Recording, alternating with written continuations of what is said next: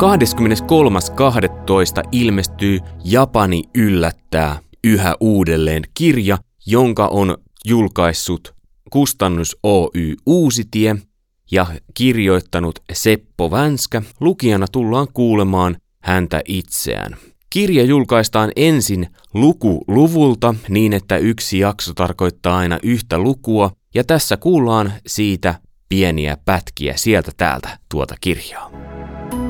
Ulos mennessä yritän sulkea ulkooven mahdollisimman hiljaa, ettemme herättäisi muita nukkuvia. Tämä sana jäi puhuttelemaan Rikan pikkuveliä Hirossia. Kuinka joku voi sanoa, että me tapaamme vielä?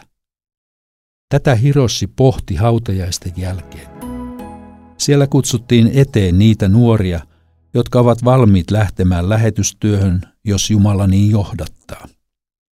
Emme rohjenneet mennä eteen, mutta penkissä istuen teimme yhteisen päätöksen täydestä sydämestä kuulua tuohon joukkoon.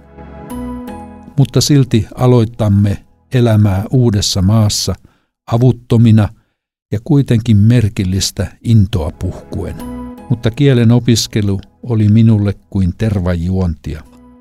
Minua huvitti, mutta palasin mökin puolelle, etten häiritse norjalaista saunomista.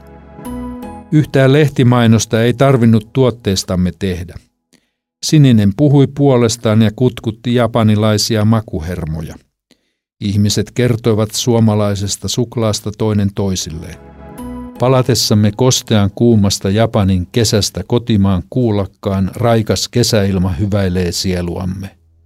23.12. siis alkaa ilmestymään näitä lukuja podcastina ja sitten myöhemmin tullaan julkaisemaan vielä yksi jakso, jossa tuo koko kirja on kaikkien kuunneltavissa yhdellä napin painalluksella.